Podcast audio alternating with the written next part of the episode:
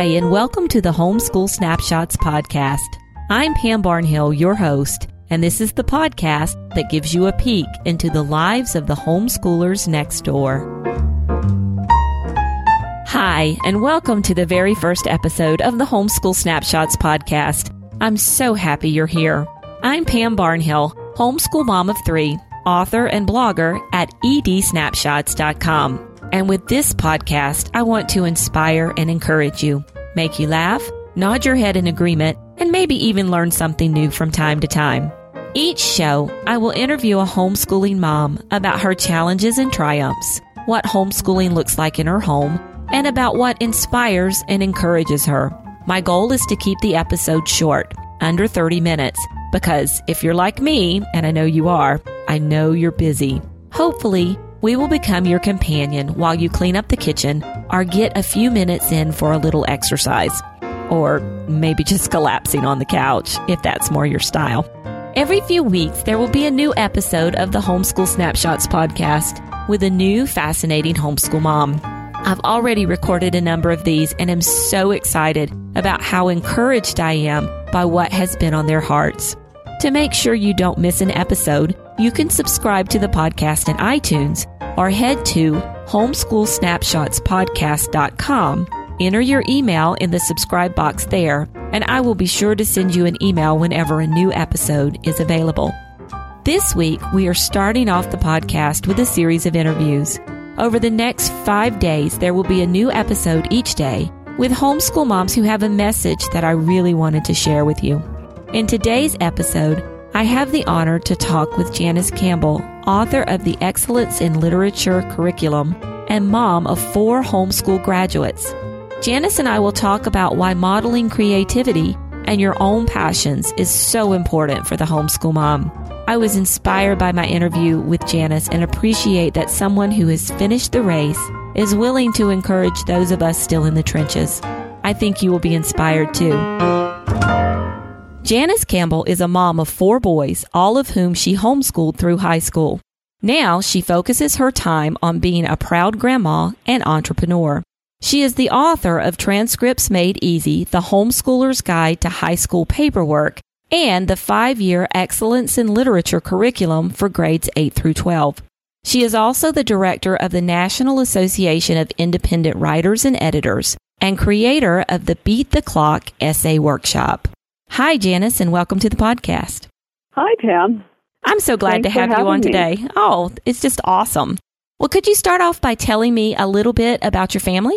I have the nicest family ever, although I'm sure everyone else thinks theirs is too. My husband, Donald, and I have been married, well, actually, in two days, it will be 33 years. Oh, happy anniversary. And we have, oh, thank you. we have the four boys, and they're fully grown now. The youngest one's 23, and then they go 25, 28, and 30. And boy, when your oldest child turns 30, you start feeling like a real grown up. and two of them are married. The middle two are married, and we have two of those darling, darling grandchildren, Imogen and Ira. And they're two and four. And I have just enjoyed, you know, seeing them start to take an interest in books. I think that came with birth. I don't think anybody's allowed in our family unless they love books and Mhm. reading. So it's been a joy to read with them and see how their parents work with them and, you know, sharing life that way. And my daughters in law are absolutely wonderful too. I forgot to mention that. I have the most wonderful daughters in law. They're just as sweet as they can be and they include me and invite me and, you know, share life with me. And I've been so grateful for that because not having any girls of my own, Oh, yeah. you know, you have this little hint of worry about your daughters in law. Will they like you and want you to come along? But they've been so sweet and I've, I'm just so grateful. Oh, that's awesome. Well, can you tell me a little bit about how you got started homeschooling? Well, we lived on a street corner right next to the, where the little yellow school bus came, or the big yellow school bus came and picked up children. And my oldest son just loved the idea of getting on the yellow school bus and going away. And I had grown up. I'm very much, you know, I grew up as an only child, so I'm very much of an introvert. I'm very much of a quiet person. I love being alone. And so I'd grown up with the idea in the back of my mind that it would be just wonderful, you know, when the kids got old enough to go to school and get on the yellow school bus and you wave bye bye and pick them up in the afternoon and everything. Well, mm-hmm. as I watched that bus going each day, I realized I didn't want to say goodbye to my son mm. or any of my sons, really, because by that time I had, you know, a couple and I didn't want to see them going away every day. And they were bright little boys. They were ahead of themselves. They were deeply engaged with learning, passionate about what they were, you know, reading and studying and stuff like that. Even as little children, they would, one of them would lie in front of the tape player by the hour listening to literature, mm-hmm. even as very, very young children. So I didn't want to see that go away. And I remembered how incredibly bored I was in school. everything I always say, everything I learned in school, I learned from what I took and read myself. Mm-hmm. Yep. And that's pretty much true. And as I got older, I would actually not go to school. I ended up in the section for at risk kids one year because they didn't know what else to do with me. So I had the feeling that my boys would be possibly labeled, at least one or two of them. And so I started thinking about homeschooling. And my sister in law and my husband's brother had been homeschooling, and I knew other people who had, and I always thought they were just crazy. um, really? I mean, who would do that when they could send their children off and get a good education and so forth? But then I, then I got to thinking about it realistically. The education, the quality of it, really wasn't all that wonderful, and I didn't want to send them. So that's how I got started. I started looking for books about it, and back then it was the late 1980s, which dates me severely. There really wasn't much to look for. I found right. John Holt's work and Raymond and Dorothy Moore's books, Better Late Than Early and that sort of thing. But there really wasn't much, and so started out sort of winging it. And it mm-hmm. was fun. And it was fun enough that you did it all the way through. Oh, we did. We did. we went all the way through into early college. We started doing CLEP exams and all that stuff when they hit their teens, and some of them did more than others, but it was just way more fun than I could have anticipated. And of course, challenges too, but right. it was still overall a very positive, joyous experience. Right. Well, thinking back on your homeschool days, I'm going to start you off with an easy multiple choice question. Thinking back on your homeschool days, your homeschool days were most like which literary classic? Would it be A, The Odyssey, B, Little Women, C, Swiss Family Robinson, or D, Lord of the Flies? oh my. I would say it would have to be a cross between Little Women and Swiss Family Robinson. now, are your boys going to listen to this? One of the things I loved in the Little Women was how they got together and they played stories. They did mm-hmm. skits. They did tableau. They made things. They were always creating and doing, and very often for other people. And my boys were very much like that. Yeah. And we were constantly whacking something together out of nothing because we had no budget in those days. Mm-hmm. And so that was where the Swiss Family Robinson came from. Plus, they looked like they were the Swiss Family Robinson half the time with, you know, raggedy whatevers to run around in the woods in because play clothes, mm-hmm. very, very, you know, basic. and so almost essential for homeschooling. Be, you know, right. You've got to have the rags so that they can run around and I would tell them, you know, if you come in and you take off your clothes and they can stand up by themselves in the corner, they have to come in the laundry room.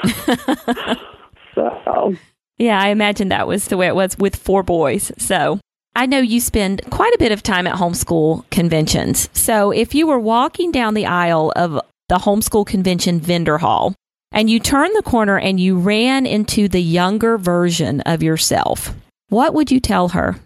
Focus on the things that matter most and manage your time so that you're focused on the things that matter most.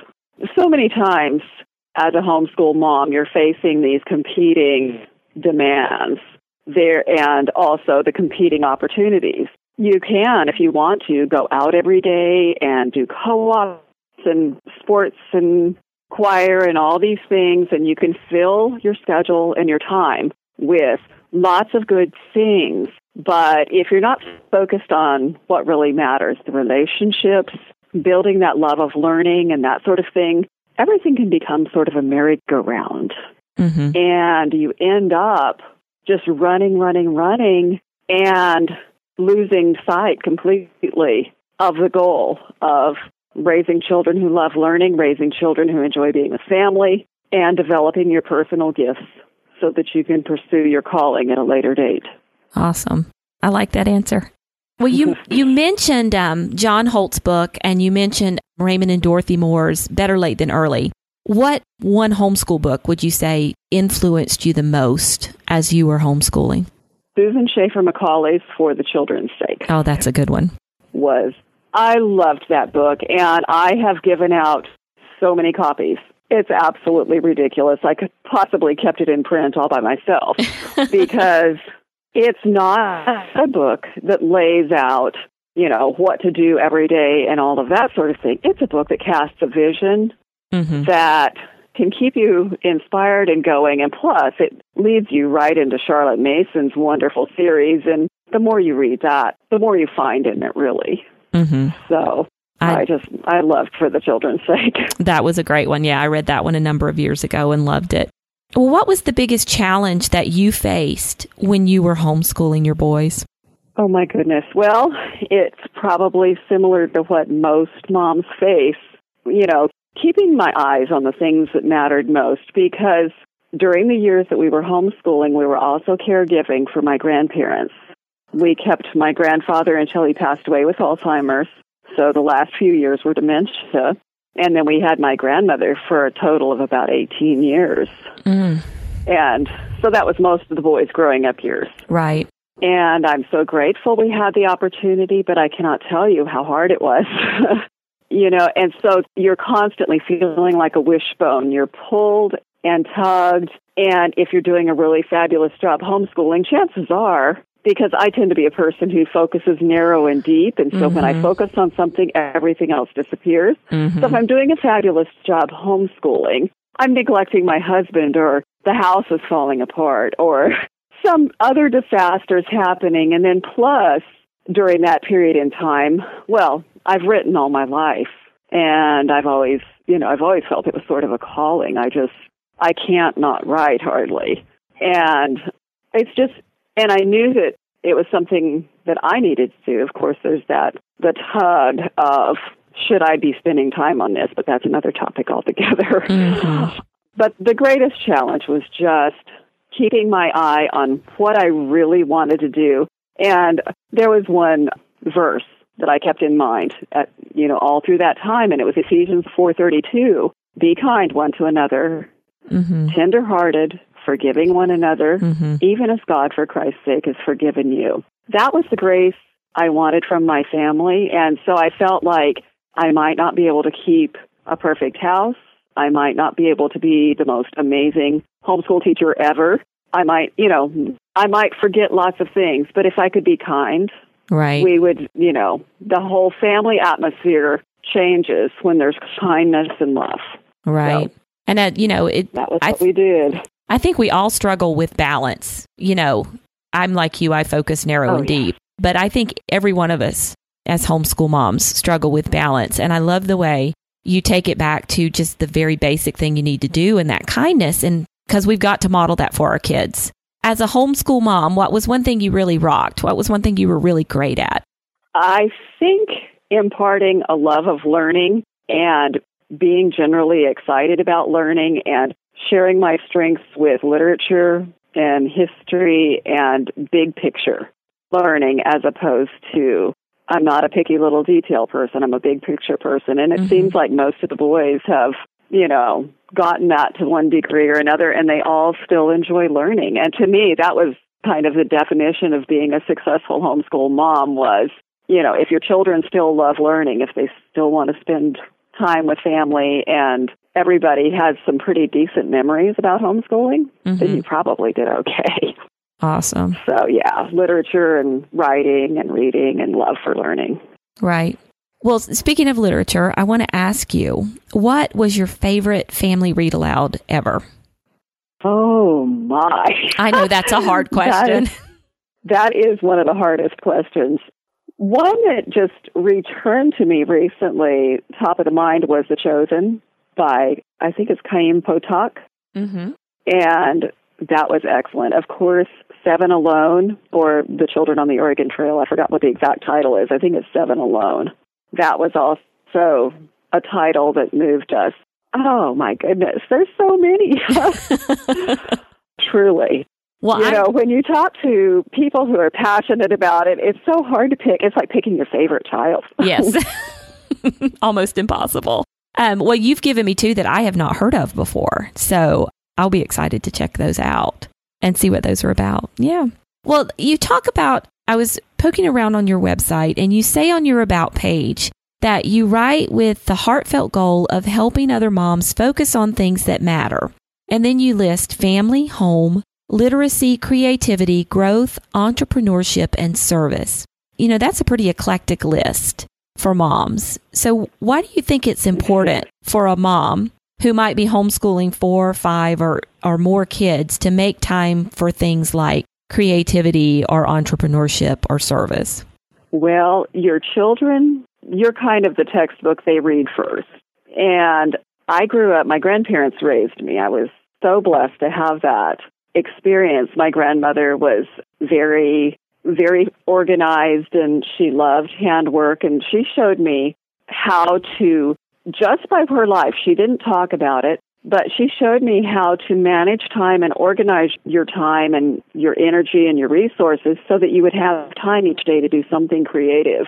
Every single evening, we'd sit and daddy'd read aloud to us and we would do handwork. And that started when I was a little tiny kid. I learned to embroider and crochet and do all sorts of things, and I made gifts for others. Doing that, that was what I saw my grandmother doing. And I wanted to do that too. My grandfather, you know, he had an organic garden across the street, and he would take me over, and so I learned the delight of doing things like that. And I learned to watch the joy that they had, the refreshment they had of spirit when they came back. And I wanted to model that for my children because I've seen families where it's all work and no play makes Jack a dull boy, in a sense. Mhm. And the children are not learning how to negotiate the challenges of bringing in balance, how to be a whole human being, a whole person without neglecting what you have. I think back in the olden days, I speak of the olden days, anything before we were born, right? Mm, yes. Maybe not quite that old. But society was not quite as child centric. Children didn't have to be entertained and such. And I think I was kind of at a transitional period of that where I had quite a bit of time to entertain myself. And Mhm. but the ways that of entertaining that I saw being done around me, my grandparents specifically, it was constructive and creative, and it showed me how to enjoy doing things that were also profitable instead of just filling time with something that was just empty entertainment. Mhm. And so I just, I really feel like it's important for parents to model joy in doing the constructive and fun things. And also, it's just, if you don't have those moments of delight breaks, sometimes you just start having a hard time being kind. Right. So that was one of my signals, though. If I was getting out of balance and if I felt like I was going to be crabby or short with one of my children because I wanted to do what I wanted to do, I purposed that that would be my signal to quit for the day because I didn't want that attitude to be part of my life. So, you know, that was one way I kind of kept the the focus in the right place, hopefully. And do you think by giving yourself, you know, by letting that be your signal and giving yourself permission to say, okay, we're going to stop and mama's going to do what she needs to do over here to fill her cup, do you think that that made those kinds of days fewer for you? The need for that kind of time Oh. less for you? Yes, and I I learned, you know, just from my grandmother's example, mostly to schedule in time with the Lord first thing in the morning before they woke up. So there were cushions in my day of time.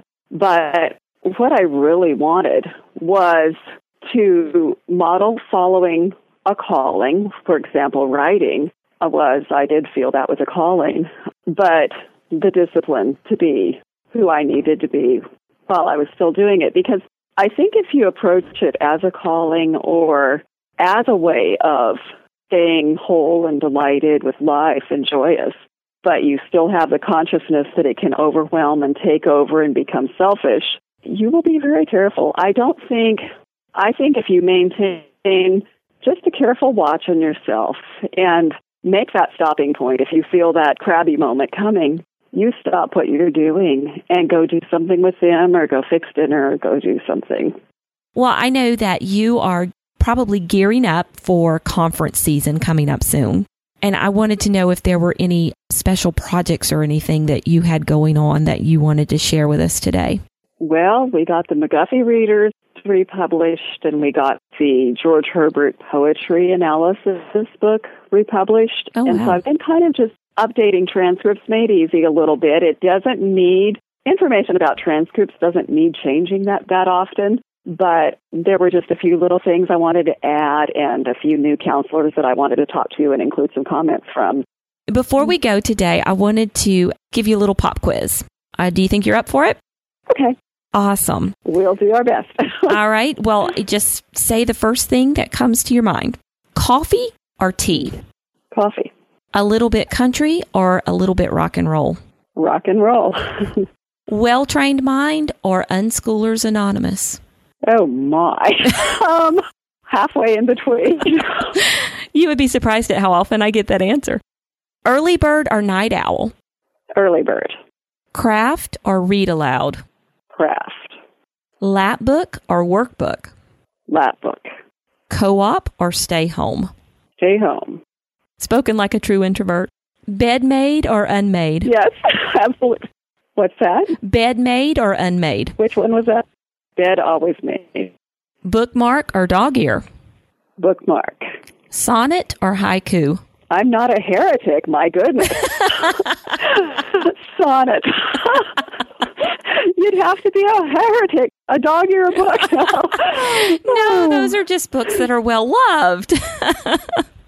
well, Oh, that's funny. Janice, where can people find you online? I have three main places you can find me. One is the publishing site with all my books. It's everydayeducation.com. And I have a blog on homeschooling and education in general, and that's janicecampbell.com with a hyphen between Janice and Campbell because someone else got the Janice Campbell with no hyphen first. and I have doingwhatmatters.com, which is kind of about entrepreneurship and the way you spend your time. The last couple of posts I've posted are about time management and I think a lot about time because if you're going to spend it on what matters, you've got to kind of keep an eye on it. So those are the three main places. And then we have excellenceinliterature.com, which is a resource site for the curriculum. Oh, I'm all over the place, kind of. Awesome. Well, we will link to all of those in the show notes and make it super easy for everyone to find you. So thank you so much for joining Thank you me. so much. Well, thank you. I had fun. I appreciate it. All right. Well, thank Good you. Good luck with the podcast. Oh, thanks. Thanks so much. Well, that's it for today's interview. I hope you were just as encouraged as I was. I'm so looking forward to being with you each episode as we learn together from other homeschool moms. For today's show notes, with links to everything Janice and I discussed, head to homeschoolsnapshotspodcast.com and look for episode one. I'd love to know what you thought of today's show, so leave me a comment there. I really want this podcast to inspire and be helpful to you, so be sure to let me know your suggestions. And if there is a particular homeschool mom you would like to hear from, drop her name and I'll see what I can do. Finally, if you enjoyed the podcast, it would be a big blessing to me for you to leave a rating or review in iTunes. It only takes a moment and it really encourages iTunes to share the podcast with even more people. If you go to homeschoolsnapshotspodcast.com, there is a place where I walk you through how to do that, and I thank you for helping me spread the word. Thank you too for listening today. I'm so looking forward to this first season of conversations, and I hope you join me again. Until then, keep on homeschooling.